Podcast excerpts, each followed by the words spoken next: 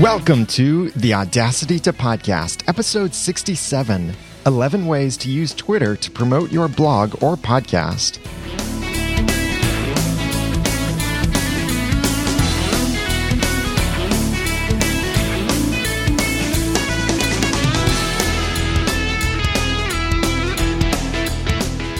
Hello, and thank you for joining me for another episode of the Audacity to Podcast. I'm Daniel J. Lewis, and this is the podcast where I give you the guts and teach you the tools to podcast with passion, organization, and dialogue. This is a how to podcast about podcasting and using Audacity. And in this episode, this is kind of a social media focus because podcasting is social media. That's so much of what sets us apart from big media out there.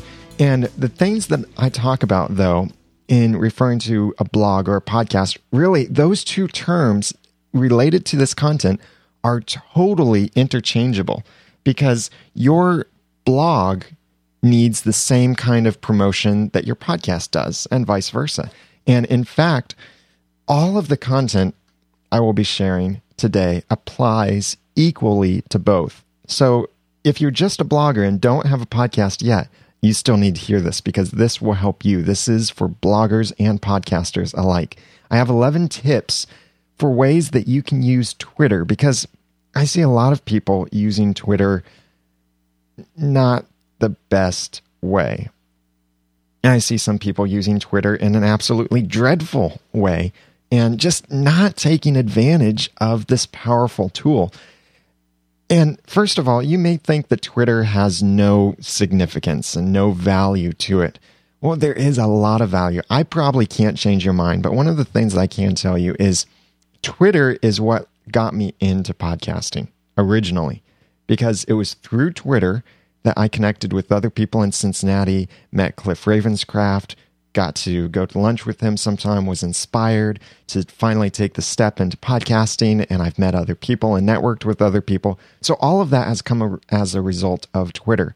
And also, a lot of the podcasts that I've launched get a lot of publicity through Twitter. And that's how people are finding my website because I'm sharing it on a social network. I've built up a following, and my followers reshare much of my content. And so that brings other people back to my website.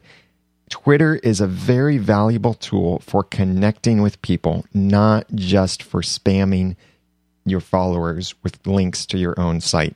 You have to think about Twitter as a means of connecting with people, building a relationship with people, not just spam.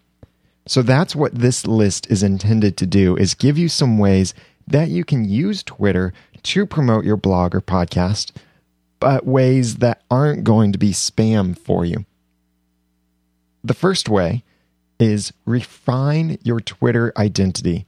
I was challenged to do this several years ago, where pick three words, or you could say three terms, or it could be a combination of words, but three words or terms to describe your brand on Twitter. Write those into your bio if possible, and then tweet within those themes. So for me, I picked comedy, web design, and my podcast themes. So I have multiple podcasts, so that means I can tweet about multiple themes. Yeah, I stretch it a little there, but this is all part of my branding, and you see how it's still three different things. By comedy, I mean that if I'm going to tweet something, I might try and tweet it in a humorous way. Web design, well, I'm a web designer, a freelance web designer. I like sharing web design kind of things and WordPress stuff and such. And then my podcast, well, I have podcasts about comedy, Christian movie reviews with critical thinking, Once Upon a Time TV show, and this podcast, The Audacity to Podcast, which is about podcasting with a slight social media twist. So, those are the things that I try to tweet about. Yes, occasionally I break out of that, but not too often. Even if I'm going to tell you what I had for lunch or am about to have for lunch, I do it in a way that I try to be funny about it in some way. So refine your Twitter identity. Because if you don't know what you're going to tweet about, how are you going to tweet effectively? Number two, decide whether you need a separate Twitter account. Once you've refined your identity, then you might come up with this issue of should you be tweeting about your podcast or should you have a separate account for your podcast? I see a lot of podcasters do this both ways, where maybe one way is they tweet everything from their personal account, the other way is they tweet everything podcast related from that podcast account. I would say it really depends on your content and on the brand that you already have established for yourself. Building a Twitter audience can be really hard and it takes time and it takes work to build a quality audience. Yes, there are things out there, tools that can promise you a thousand followers in seven days or whatever. Those aren't going to be legitimate followers that actually care about your content. A lot of those are going to be spammers, bots, people who aren't reading Twitter anymore, people who just follow back anyone who follows them. You don't want those kinds of followers. If you have them, that's fine. Just don't look at those followers as uh, what makes up your community. So keep in mind that your content may not be as relevant to your followers. If you've built up a really strong following on, we'll say knitting, if you've built up a really strong following on knitting, and then you suddenly decide you're going to start a new blog or podcast about race cars, is your group of followers really going to care about your race car tweets suddenly? Now that you're tweeting half about knitting and half about race cars, a lot of the followers who follow you for knitting might only see your race car tweets because of the nature of Twitter, people have to be there right when you tweet it in order to see it, unless they follow very few people or they have you in some list so they don't miss your tweets. But it's a very at the moment kind of thing, whoever is present and looking at Twitter at that moment. So you could have a lot of knitters looking at your tweets and they see suddenly you're tweeting about race cars and they don't care about race cars. So they unfollow you. You lose part of your community. You're dividing your community like that.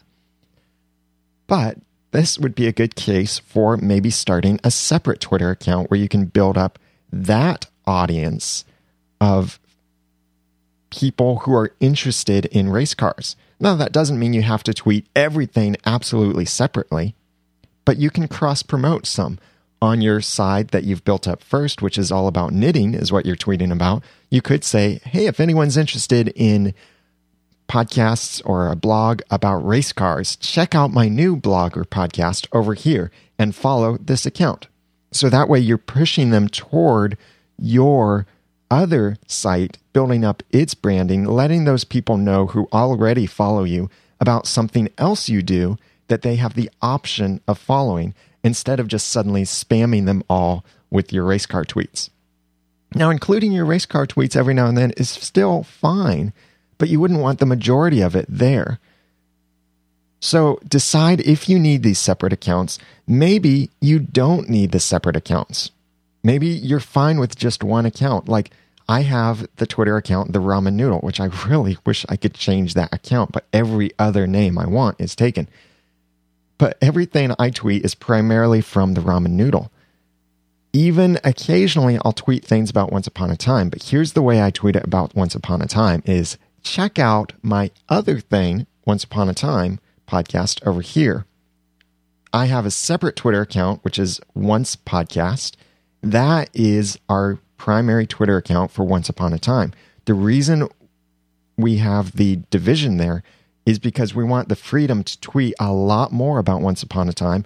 And especially, I want the freedom to give the team members of our Once Podcast over at oncepodcast.com the ability to tweet from that account and tweet other things about Once Upon a Time. So I'm not going to give them my account and tell them, go ahead, tweet about Once Upon a Time stuff from my account. But instead, I give them access to the other account so they can tweet relevant content to that account. And that account, I'm building the branding of that account around Once Upon a Time. And it is a very focused niche audience over there. And that is very valuable. So I know the people following Once Podcast on Twitter are interested in Once Upon a Time. The people who follow the Ramen Noodle on Twitter, my personal account, mm, they some of them yeah interested in Once Upon a Time, some of them not. So look at yourself and see which way you need to go. I highly recommend don't tweet the exact same thing from both accounts at the same time. Because if someone is following your separate niche account, they might also be following your regular account. And it will get very annoying if they always see the same two tweets from both accounts. They'll want to unfollow one of them or just ignore you completely because uh, you're spamming them basically by tweeting the same thing twice to two accounts that they follow. I really don't recommend the same time kind of cross posting or tweeting like that. However, you could tweet about the same time, either write it differently or stagger your timing. So maybe you tweet from your account at nine o'clock and you tweet from your podcasts or blog account at 10 o'clock. Completely different audiences between those hours, probably. Even if it's the same audience, they might not have seen it at nine o'clock, then they say it at 10 o'clock through your different account. So decide whether you need a separate account or if you're going to do it all through your one account. Number three, don't make anything totally automatic. Automatic tweeting is number one, impersonal because it's not targeted toward your regular audience on Twitter. Number two, it's inefficient because automatic tweets can easily go out at the wrong time or to the wrong audience, the wrong keywords. It's not including hashtags or whatever it might be. It might not even be very compelling kind of text, and I'll talk more about that in a moment. And number three, automatic tweeting is, well, irrelevant. If you say something like, new post on my blog, that doesn't really matter to your audience so much. But if you write a customized tweet tailored to your audience, it will be a lot more enticing for them to click through and read it and maybe even retweet it. So if you have anything like, what's that site? It's uh, twitterfeed.com. If you have anything like that, I recommend you turn it off. However, I do have other suggestions for it, but just the cross posting and the RSS feeds and publishing to Twitter and all of that, the automatic, totally automatic stuff, I really don't think that's a good idea. And it's not it's not optimized. Like, for example, my Once Upon a Time podcast, we just moved the schedule for that, which by the way, our ramen noodle and once podcast schedule is switching to Wednesday nights. So don't expect that tonight, Monday night, or Thursday night. But when this last time that we recorded once podcast, I was up until three in the morning getting the show notes together and publishing that episode as quickly as I could. If I had Twitter feed going and it grabbed my feed and tweeted that, it would tweet at 3 a.m. in the morning how much of my audience is awake and watching Twitter at 3 a.m. in the morning? Not very much. See, it's just not effective. It's it's irrelevant, maybe even. But number four, schedule or buffer tweets about your content. Automatic can also be good.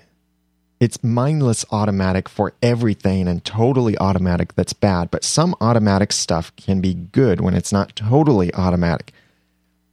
The best times to tweet are usually in the afternoon or evening, so you could use something like a Twitter client like TweetDeck or Hootsuite or other programs that will let you tweet out at a certain time. So you can write your tweet and then you tell it, schedule this for later today at such and such time. So whenever you post new content, you could write a few tweets about it and then schedule those tweets to post once a day in the afternoon or whatever the optimal time is for you. Then schedule those tweets to be uh, every day of the week and maybe even future tweets. So you could say a month from now, I want this retweeted a couple days, or just this week, I'm going to have this tweeted once a day, every day at two o'clock in the afternoon, and then at three o'clock, and then at four o'clock but stagger that, like not all in one day, you would do that.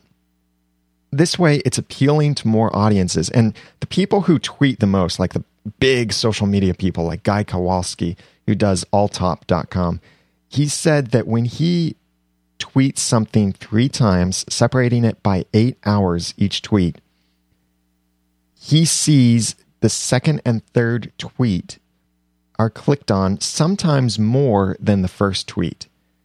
the actual numbers are, I think it was 60% of his audience goes, clicks on his tweets from the second or third tweet. And it's not just an issue of timing, it's an issue of, well, partially that you're getting it in front of more people, but also that people see it again and they might be at a position where they decide, yeah, I want to click on that right now. Instead of others who see it, they think, oh, I'll click on that later. Then it gets pushed down the timeline. They never visit it. So repeating your tweets is a good idea, but don't do it too closely and don't spam people with it. But you could schedule these things with TweetDeck or Hootsuite. Those are some free options there, and there are several others too.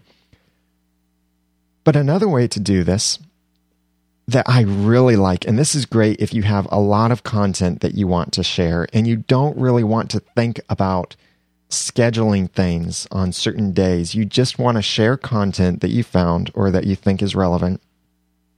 And you don't want to have to figure out is anything else scheduled at this time. It, it can take too much thought sometimes to do that, depending on your system. There's a great web app. It's free and they have paid options too. It's called Buffer. You can visit it through my referral link, which means that I get an extra little slot in my account but you can go to noodle.mx slash buffer and it is an app that connects to your Twitter account and your Facebook account. And you can do both or just an individual one. The way it works is you'll have a, a, a group of time slots in a queue or a buffer so that when you send a tweet to buffer, it will put that tweet in the next time slot and send it out then. For example, you could say your time slots are 1 a.m. or not a.m. You could say it's 1 p.m., 2 p.m., 3 p.m., 4 p.m., 5 p.m. You send your first tweet into buff- Buffer and it will send it at 1 p.m. Put your next tweet in, it sends it at 2 p.m. Put your next tweet in, 3 p.m., and so on, like that. And it just keeps filling your buffer. If you only set a couple time slots in a day, what it will do then is it just starts filling the next day. It's a wonderful way, especially if you have your reading time where you go through your RSS feeds and you find all of this stuff that you want to share. Then you can just add it to your buffer. And instead of people who follow you on Twitter getting five links in a row, they'll see five different links throughout the day and you won't be spamming them. You'll be appealing to your audience and sharing the content that you want to share. I love Buffer for this. So check it out at noodle.mx slash buffer is my referral link. I don't get paid for that, but I do benefit by an extra little time slot there. It's a great app. I use it a lot.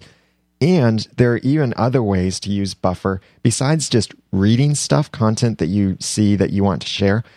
You can also use this other service, another third party service that is called If This Then That, or it's at the website ifttt.com, which stands for If This Then That.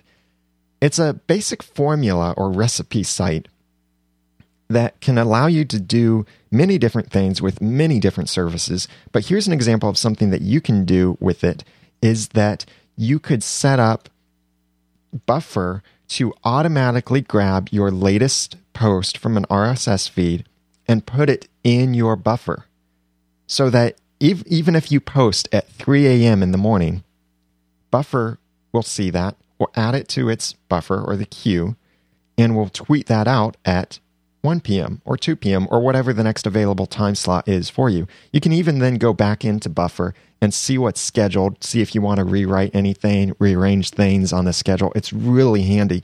And the way I do it is I have my buffers set for every half hour at 27 minutes. So it's at, for example, 127, 157, 227, 257, and so on, like that. So I know if ever I want to just send a tweet right now, I look at the clock, clock real quick and I see how close am I to 27 or 57?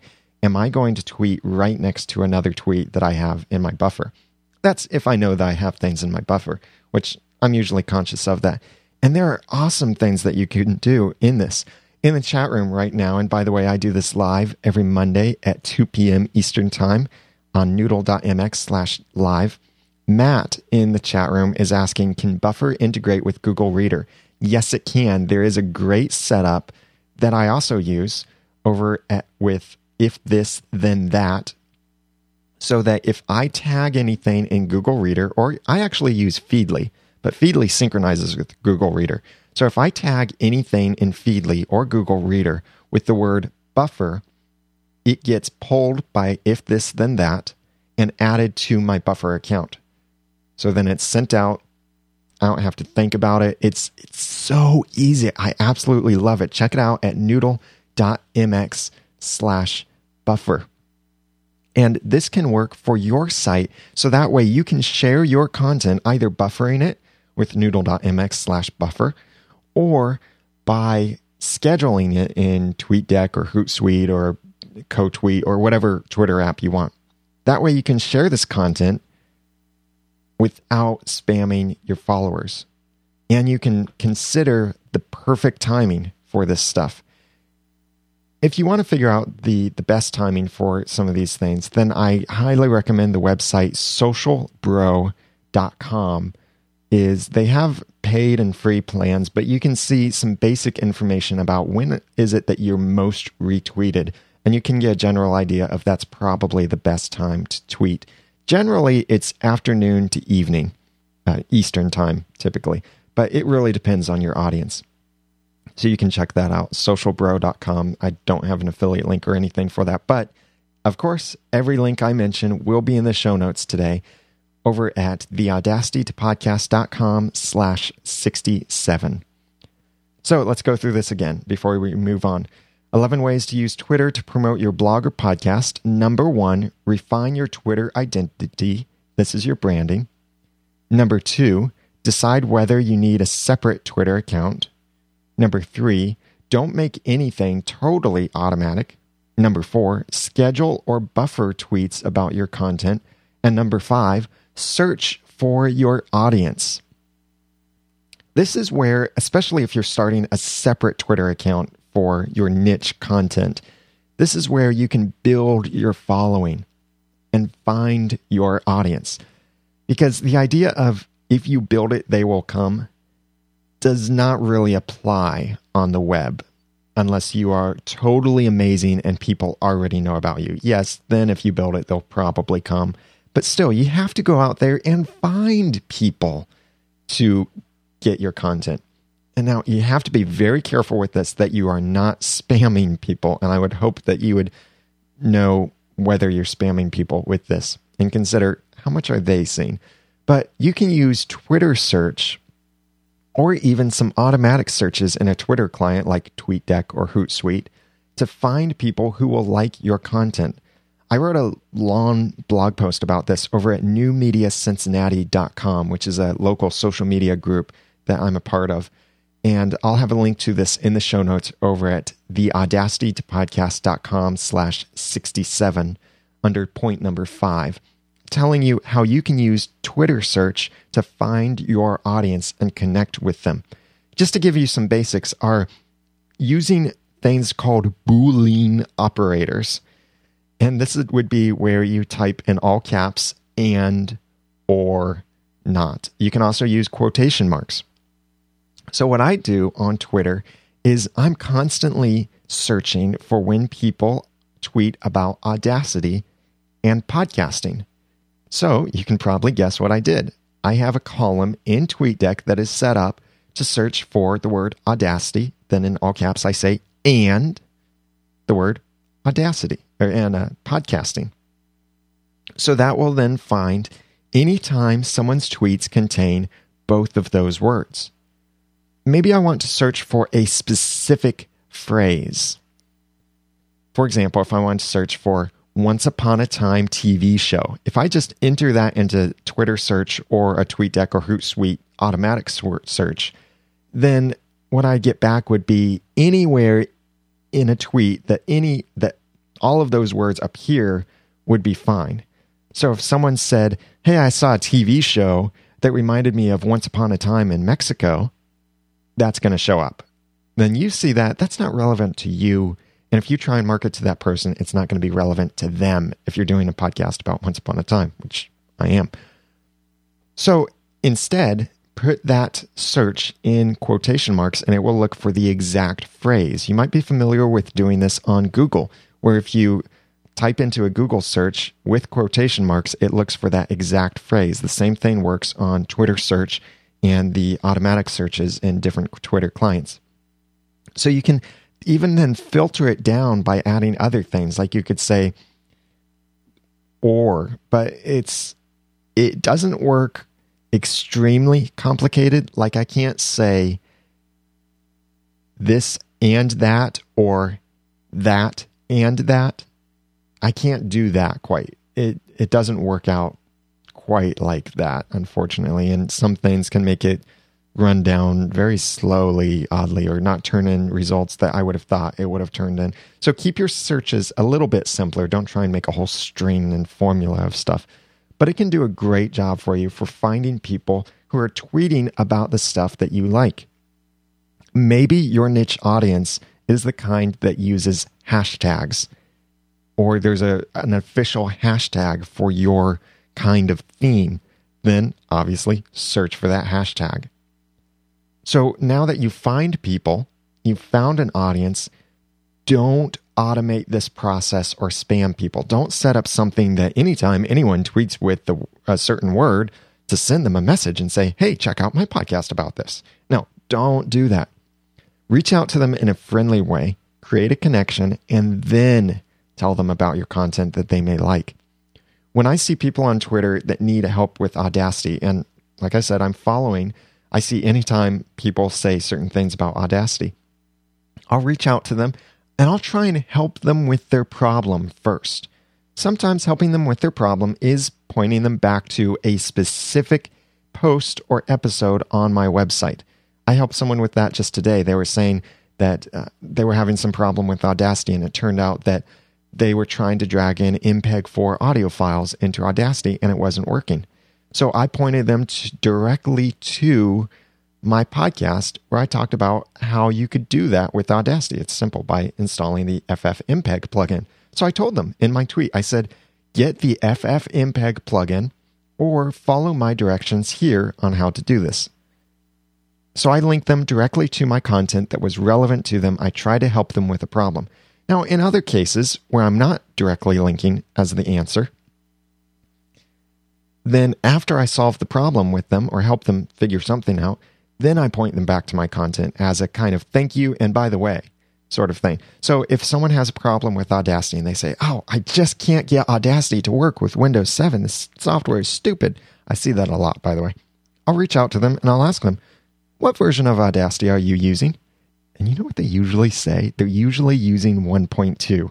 The people who are complaining about Audacity crashing on them are usually using 1.2. And you should know, as listeners to the Audacity podcast, that I recommend using Audacity 1.3.14 or whatever the latest beta is at the time that you're listening to this. So I'll reach out to those people. I say, when they say, tell me what version they're using, then I'll say, oh, you should be using this version because this is the version that they've designed to be compatible with Windows 7. They say, oh, wow, thanks. Yeah, that is working much better. So then I say, that's great. I'm happy that it's working for you. So then I add to it, by the way, I also have a podcast about podcasting and using Audacity. You may learn some more stuff from it there. And I'll link them to it. And of course, it depends on how much space I have in a tweet and what I can say. But I'm reaching out to them, building a connection, not just spamming them saying, You use Audacity? Check out my site. You use this? Check this out. Buy this thing from me. No, don't do that. Search for your audience, make a connection with them. And that's a way that you can use Twitter to promote your blog or podcast. So, going back, number one, refine your Twitter identity. Number two, decide whether you need a separate Twitter account. Number three, don't make anything totally automatic. Number four, schedule or buffer tweets about your content. Number five, search for your audience. And number six, add tweet buttons to your site. This is really important and it's really easy to do. And it's it's great for your visitors too. When you add these social sharing buttons to your website, it makes it easy for people to share your content on social networks. That's kind of like duh. But that's what it does. And it's great that people, if they see something that they like, well, they could click the Facebook like button. Or since we're talking about Twitter, they could click the tweet button and it will tweet your page to them. There are many different ways to do this. You can use official Twitter buttons or you can use other services that add a whole bunch of buttons to your site. I'm currently using the ShareBar WordPress plugin, but I may change that soon or I may even create my own plugin to do this on my site. But I do like that ShareBar lets me use any code I want for a button so I can update the code myself. I don't have to wait for them to update the plugin, but it has a couple little issues with it what these things also do is they'll pull from the title tag of your website. This is a search engine optimization kind of field. So if you have the all in one SEO plugin or a, a, theme that has search engine optimization built in, you might notice a separate thing where it says your title. That's separate from your blog post title. You could write something else in there. And I've talked about this before that that's what Google will show. If you search for your content on Google and you show up in the list, it shows that title, the SEO title. If you don't enter anything there, it defaults to whatever your post title is. When you write that SEO title, write it in a compelling way that people who look for your site will be interested in posting it. But because most of these social plugins, especially Twitter, also pull from that title make sure the title is something that is compelling enough on Twitter. Like when I have all of my podcasts about the Audacity podcast, you know that I use the abbreviation TAP 067 colon space. Well, I don't put that in my SEO title. And the benefit there is also then that the tweet button pulls from the regular page title, which is a separate HTML tag, but it pulls from that SEO title so it will tweet the actual title of my episode and not include that TAP067 colon space part. So it's saving space and it's making it more relevant. And I can write something that's a bit more compelling in there too. And this can be completely separate from what people see on the website. And it's great. There's also another plugin which is really good. If you don't have the newest version of Twitter, which lets you embed tweets on a web page. Like you could just go to twitter.com, look at a tweet, and get the embed code from it. There's another plugin for WordPress that does this for you. It's called Twitter Blackbird Pie, and it lets you embed a tweet onto your web page. You just copy the link to that specific tweet, and it tells you how to do that. Paste that into this, and then it embeds your tweet on your webpage. This is something new that I've started doing. I've seen this done a little bit before, but didn't really give it much thought until I heard my friend Cliff Ravenscraft talking about this in relation to the new Twitter because he saw this and realized there was a, a cool way that he could do this. Here's the way that he's doing it, and I've started doing it too, but I don't have the new Twitter yet, so I'm using Twitter Blackbird Pie. So if you don't have the new Twitter yet, you can do this exact same thing. I publish my blog post that could also be a podcast post. Then I tweet about it and I tweet it in some way that is something that others would want to retweet and it's compelling, it's descriptive, it's accurate, and it links back to the site. So I tweet with that. Then I quickly, and this is all within a minute of publishing the post, I grab the URL, the address to just that tweet. I paste that back into my post using Twitter Blackbird Pie and then this will embed that tweet on the page. So at the bottom of the page, I could say, share this post or share this podcast episode with others. And people can right there retweet exactly what I wrote. So instead of just tweeting whatever the title is, it can be some kind of tweet that I have customized to the content. Maybe I want people to, instead of just tweeting for, for this episode, for example, instead of tweeting 11 ways to use Twitter to promote your blog or podcast, I could customize my own tweet to say, find out how you can use Twitter to grow your audience for your blog or podcast. That could be my text and then a link back. So I embed that tweet into the site, and then people have the option of retweeting that, or they can reply to it too. So it's a great way of furthering that content. And if Klout matters to you, this is also a good way of increasing your Klout score as you get more people retweeting what you already said. So that's the Twitter Blackbird Pie extension or plugin for WordPress. So add these tweet buttons to your site. And it's great even to have one that is your overall site. So people can tweet about your whole site. Like if you go to any of my podcast websites and look at the header, in the top right part of the header, you'll see a like button, a tweet button, and a Google plus one button. Those are coded so that they are looking at a specific URL, which is just the, the, the domain. So that button, no matter what page you're on, that top button in the upper right corner is looking at theaudacitytopodcast.com. So if someone clicks that button, I've customized the tweet to make it say, it says something like, hey, check out this uh, how to podcast about podcasting and using Audacity. And then it says via at the ramen noodle. And it has the link. So that's something I've customized and it tweets the whole website. That's also a great way to use Twitter on your site. And I see people use that because maybe there's not just a specific piece of content they want to share, they want to share the whole site. So instead of forcing them to have to copy the URL and paste it and make their own tweet like that, they can just click that tweet button and it tweets what I want them to say about my website. And they can change it, of course. They have that option to change it. But most of them don't. They leave it to be exactly what I chose to say. So that's awesome. So, number one, refine your Twitter identity. Number two, decide whether you need a separate Twitter account. Number three, don't make anything totally automatic. Number four, schedule or buffer tweets about your content. Number five, search for your audience. Number six, add tweet buttons to your site. And number seven, be retweetable. This goes along, a lot of these are building on previous ones, as you can tell. Make it easy for your followers to retweet you to their followers. In fact, this is so much ingrained in my mind that almost every single tweet I write, I'm thinking about some of these rules. The first rule, this is the obvious one keep your tweets to fewer than 120 characters, or it's about 120 characters. Here's where I came up with that number.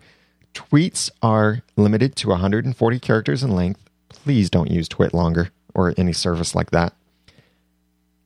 Then subtract from that the length of your username, or just write this out. You know, when people press the traditional retweet button and they get RT space at and then your Twitter ID, colon, space, and then your tweet. Figure out how many characters is that. If you were to retweet yourself, how many characters? Great way to do this is open up your favorite Twitter client that tells you how many characters you have left and type that in. Type in RT space at your Twitter ID, colon, space. Then it tells you a number. That's your maximum number of characters any other tweets can be if you want to be easily retweetable. Yes, there are other ways of retweeting people because there's the official retweet method, which I really don't like. But a lot of other people don't like it either. So if you write a 140 character tweet, then people using the traditional or old fashioned retweet method won't be able to retweet you. They'll have to edit you down to something shorter. Now, even think on top of this do you want to give people the ability to comment on your tweet. So then consider how much space are you leaving for them to comment? I've seen oh so many companies tweet about a contest and they'll say retweet this message to be entered for a contest.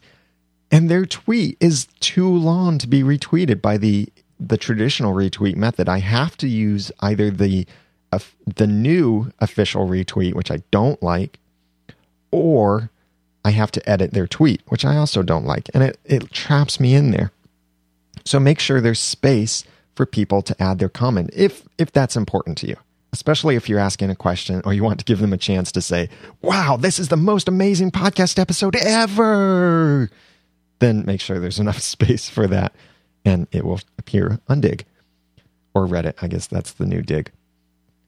The second point under this, after keep your tweets to fewer than about 120 characters, write your tweets to be less about me.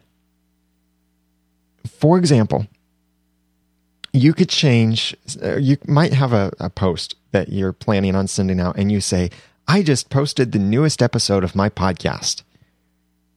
Well, does someone really want to retweet that? Because they're not the ones that posted the newest episode. It's not their podcast. It it doesn't sound as retweetable. It's like, oh, okay. Good for you. You posted a new episode.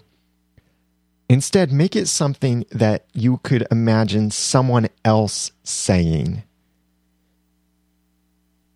So, taking that same example, we could instead say, check out the latest episode of The Awesome Podcast.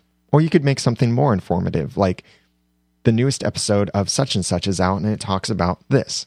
Or, or whatever. Think about what would other people tweet about your content. And then you write that as a tweet. And it makes it makes it easier for other people and more interesting for other people to tweet that same thing.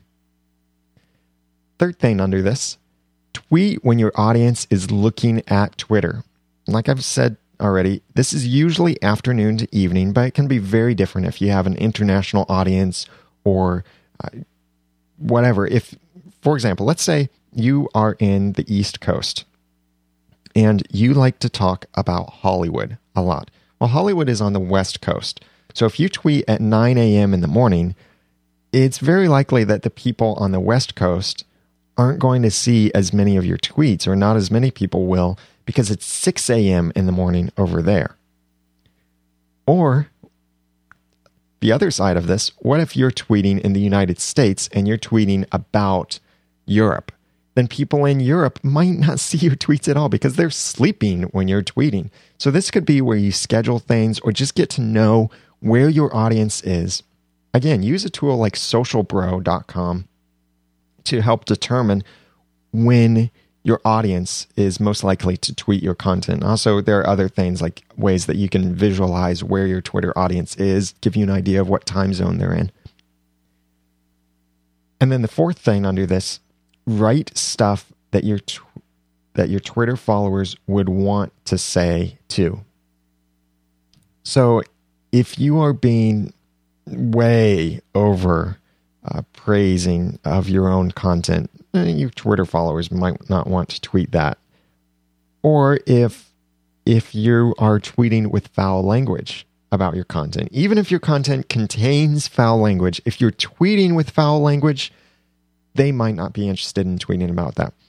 Here's the thing with myself, uh, what I personally do on Twitter. I will not retweet anything that has foul language in it. The the actual tweet. However, if the content has foul language, depending on the level and the amount of foul language, what kind of stuff it is. But I'm a little more lenient on what the content might have. So if it's a blog post that's really informative and it has a couple swear words in it, some profanity, some mild profanity.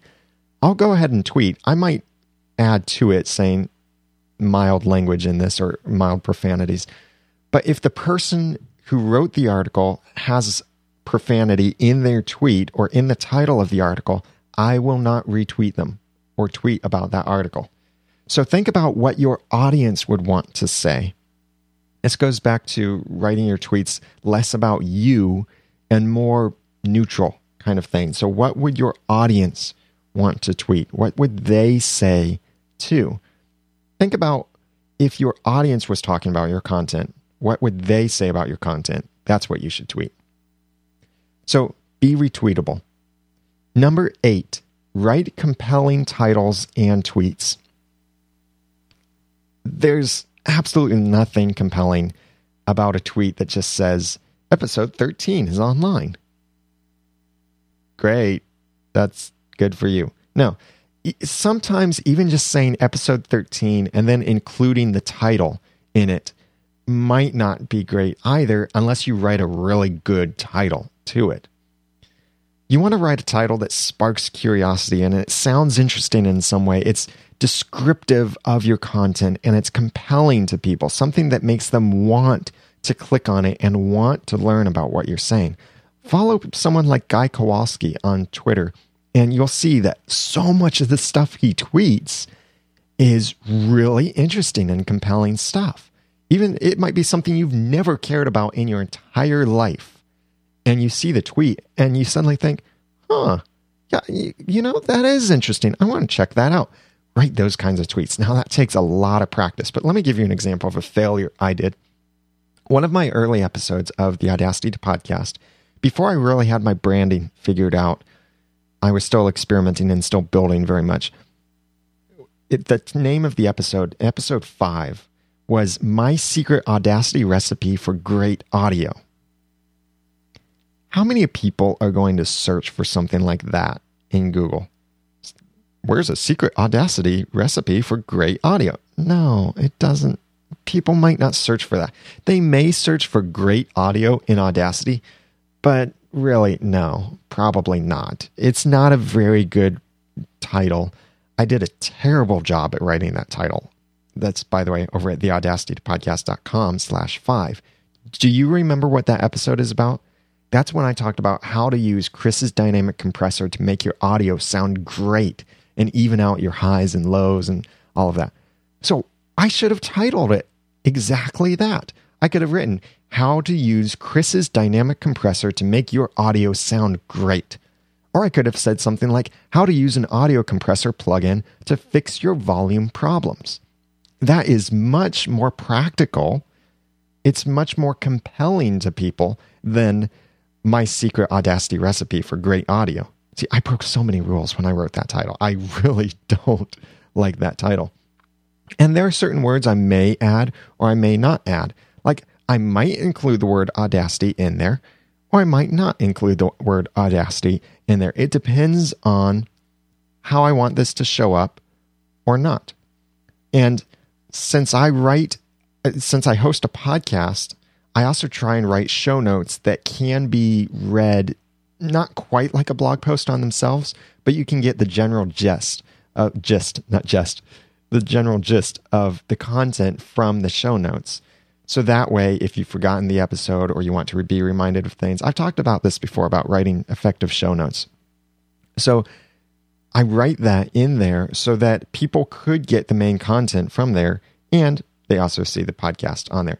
But I could also say things like listen to this podcast about how to do this, or listen to this podcast about whatever, or listen to the latest clean comedy podcast. That's the thing. Like when you see me tweet about the ramen noodle, I usually say clean comedy podcast instead of saying the ramen noodle because that doesn't mean anything to a lot of people out there, to most people out there. But clean comedy podcast, that communicates what it is instead of just saying the ramen noodle, and they have no idea. So that kind of goes to branding. So write compelling titles and tweets. Number nine, tweet your content, not just your title. You might have a really compelling title, and that's great, but don't tweet only your title. Think about other content that you can use besides your title. Maybe you pull a quotation from your content or subpoints from your content that you could tweet. Let's take an example here. Let's say that you have a podcast episode or a blog post about 10 ways to be awesome. You could tweet, which, by the way, that could be a cool post. And if you do something like that, let me know and I'll check it out. But you could tweet saying, Are you awesome? Here are 10 ways to find out and include a link. Or you could say, pull one of the list, one of the items from your list of 10 ways to be awesome. And you could say, wearing cool t shirts makes you awesome. Here are nine other ways. And that's that's interesting too, and people might be inclined to tweet that. Or you could pose it in the form of a question that's also related to something from your content. You could say, Did you know that awesome people get better food? Have a link. Or you could say something like, Find out more or learn how. And you have a link to your uh, post. Or you could say, Use some advice from your list and say, don't tuck in your t shirt if you want to be awesome. Learn more at, and then your link. Things like that are much more compelling, much more informative of your content, and in many ways gives sample of your content. It's like those toys that let you feel the texture from the outside or free samples at the store where you get a taste of something and then entices you to buy it it gives you an idea of what it's like. So you're like, oh, that's that's really good. I think I'll get some of that. So someone when they see a tweet like this, they think, oh, wearing cool T-shirts makes me awesome. I want to be awesome. How else can I be awesome? Now, I, this is not necessarily a real list of ways to be awesome, by the way. And I can't guarantee that awesome people get better food, but this could be things that you use. So tweet your content, not just your title, but you could also tweet your title. Write compelling titles, though. Looking at this list again number one, refine your Twitter identity. Number two, decide whether you need a separate Twitter account. Number three, don't make anything totally automatic. Number four, schedule or buffer your tweets about your content. Number five, search for your audience. Number six, add tweet buttons to your site. Number seven, be retweetable. Number eight, write compelling titles and tweets. Number nine, tweet your content, not just your title. Number 10, track your success. All of these new things can be great to try, but how do you really know if they're working? This part gets a little bit more technical because I really recommend that you use Google Analytics or some kind of way that gives you some website stats. And I recommend Google Analytics. I really like them. I like the information they do, and I'm very familiar with them. So, if you use Google Analytics, you could add some code to the end of any URL, any web address on your website. You add some extra code to that, and it tracks it in a special way on Google. Now, this code I do have in the show notes over at theaudacitytopodcast.com slash 67. But the code would be something like this, and you've probably seen this before too question mark UTM underscore source equals your source, ampersand UTM underscore medium equals medium, and, or ampersand UTM underscore content equals content, UTM underscore campaign equals campaign. You might see more or less than that on your thing, but the main three things are source, medium, and campaign. Those are the three required things. And I'll mention ways that you can make these links in a bit. But the, the source is where your visitors came from. If you tweet something, so you have your blog post, and it might be like myawesomepodcast.com slash podcast slash um, awesome 29 dash my episode title here slash. So you have all of that. Then you add to that this string from Google Analytics. So just attach that to the end, and then you could shorten that whole URL. So you don't have to worry about this taking up extra URL space in a tweet because you're using, most likely using a URL shortener anyway. So you add this stuff, and here's what you could do. If you are tweeting this, then your source could be, you could either say Twitter, so you know that anyone who clicks this link has come from Twitter, or you could be a bit more specific, like saying, which Twitter account it is. You could type in, if I was tweeting from my account, I might type in the ramen noodle underscore Twitter. And by the way, keep in mind, you can do capitalization in this, dashes and underscores, but don't do any other special characters and no other spaces in your URL here that you're adding. The medium is what kind of link it is. This is pretty obvious what you could put here. If it's a tweet, you could put tweet. If it's a banner, you could put banner. If it's scanning a QR code, you could put QR underscore code. You don't have to be creative here. This is just something that you'll understand what it is. And that field, too, source and medium and campaign are required. Then there's content. Content is an optional field, but this is great if you want to compare the results from different tweets. So if you tweet one way at a certain time of a day, and then you tweet another way the next day, and you want to compare which one was more successful, then this is where you could add this as another tag is your content. So if we're tweeting about 10 ways to be awesome, one content tag could be 10 underscore ways underscore to underscore be underscore awesome. And then the other one we tweet is r underscore u underscore awesome.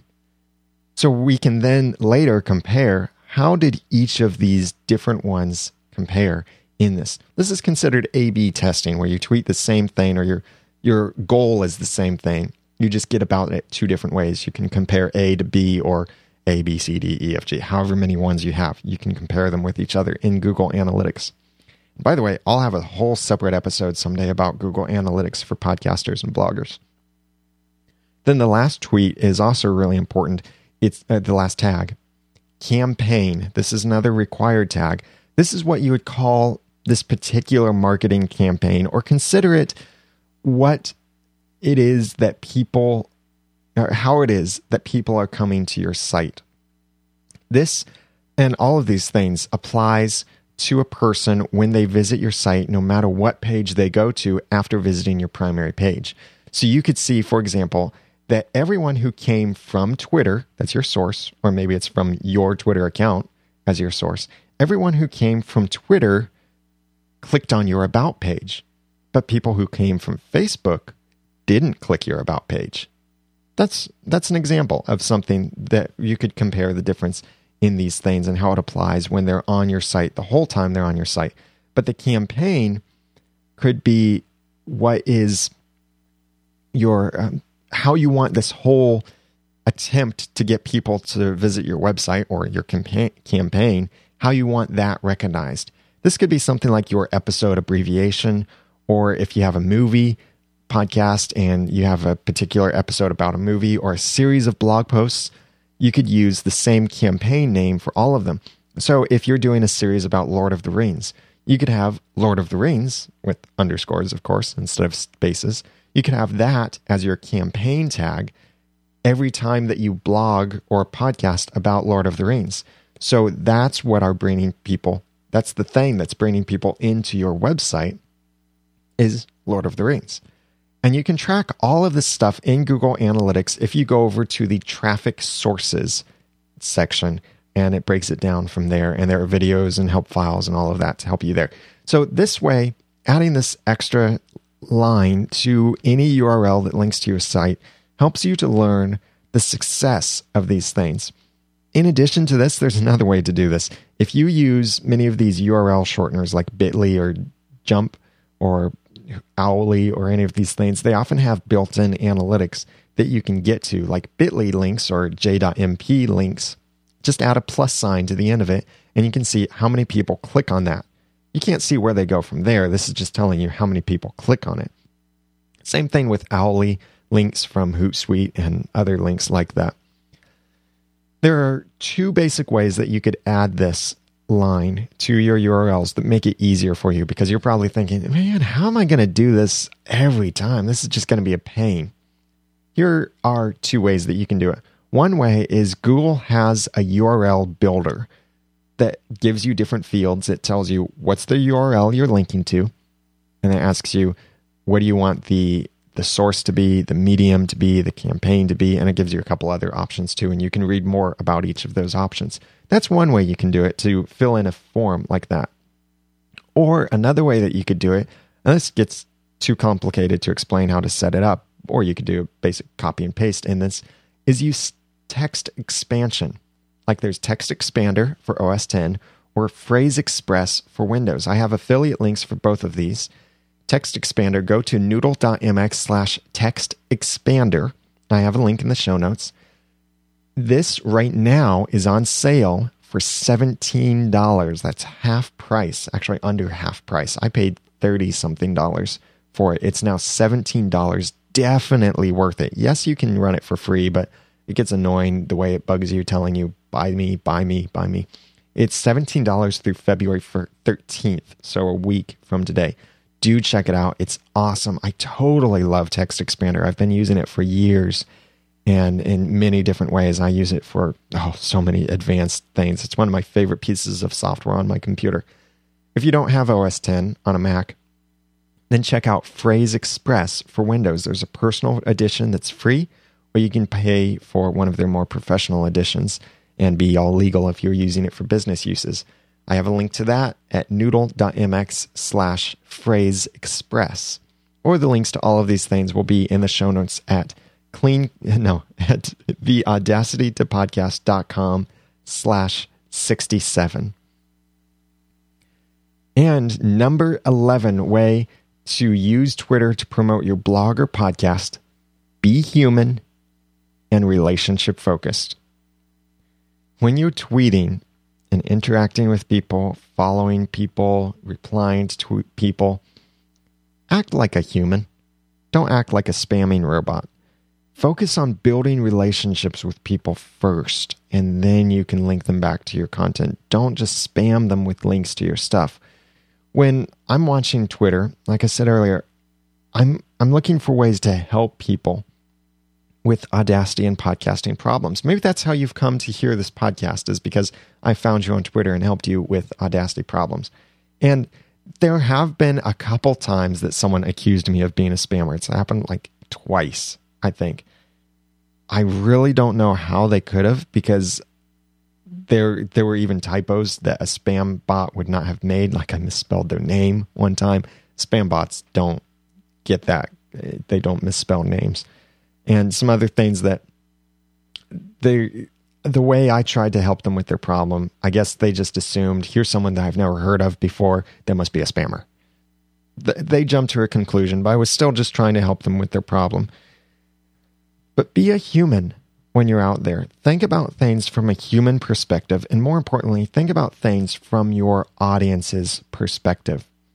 What works best for them what do they want to see on Twitter? What do they want to tweet about? Don't just think about you, you, you, or me, me, me. What works best for me? What do I want to say? What do I think is most important? Think about it from your listener's perspective and be focused on relationships. Don't just focus on bumping that FeedBurner subscription number up by one every day, but focus on turning people into raving fans who are passionate about your content and love what you have to share. Yeah, it comes at a higher price than just mindless subscribers and spamming people and getting them to subscribe to your blog or podcast without helping them. But the value of a raving fan is far greater than just an extra notch in your RSS belt.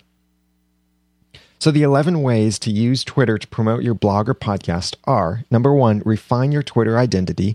Number two, decide whether you need a separate Twitter account. Number three, don't make anything totally automatic. Number four, schedule or buffer tweets about your content. Number five, search for your audience. Number six, add tweet buttons to your site. Number seven, be retweetable. Number eight, write compelling titles and tweets. Number nine, tweet your content, not just your title. Number 10, track your success. And number 11, be human and relationship focused. So that's my list of ways that you can use Twitter to promote your blog or podcast. What are some other ways that you're using Twitter to help yourself? Or what do you think about these ways? Please leave a comment on the show notes over at theaudacitytopodcast.com slash 67. I'd be happy to discuss these things with you over there or if you have questions that you want answered in the podcast or feedback you want shared in the podcast, you can call 903 231 2221 or email feedback at the. Or you can also now go to the and over on the right side, there's a little widget, a tab sticking out that says send a voice message. It's a service I'm trying. And you can check out a blog post I have about it over at theaudacitypodcast.com and see what you think about it too. Next episode, I will be sharing with you what you need to get right the first time when you start podcasting. I would love to hear from you. What kind of mistakes did you make that you can't fix today? What are the things you wish you got right the first time that you're still suffering from the consequences today? This will be a really important episode for people starting out their podcast so they can do it right and not have to worry about trying to fix it later when they can't and it's impossible to fix. So please email feedback at theaudacitypodcast.com or call in to 903 231 2221. And if you want to talk about this content, go to the show notes over at theaudacitypodcast.com slash 67. I hope that this has helped you out a great deal. By the way, my Livefyre issue is partially figured out, but I'm still switching away from Livefyre and rethinking several other things about commenting systems and maybe going back to IntenseDebate because it's it meets certain criteria that I have. Please check out the other podcasts over at noodle.mx and keep in mind that our live show schedule for the other podcasts are changing. The Ramen Noodle Clean Comedy podcast is now Wednesday nights at 6, and Once podcast about Once Upon a Time is Wednesday nights at 8:30. The Audacity to Podcast remains live at 2 p.m. Eastern Time over at noodle.mx slash live. Now that I've given you some of the guts and taught you some of the tools, it's time for you to go podcast with passion, organization, and dialogue. I'm Daniel J. Lewis. Please follow me on Twitter at the Ramen Noodle and subscribe to the site if you aren't already over at theaudacitytopodcast.com. Thanks for listening.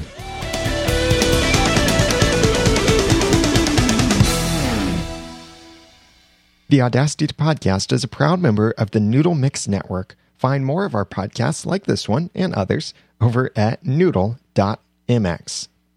The Audacity to Podcast is also a proud member of the Tech Podcast Network, where there are a whole bunch of podcasts about tech, and they are all family friendly podcasts too, which I think is really great and really important. So check that out over at techpodcasts.com.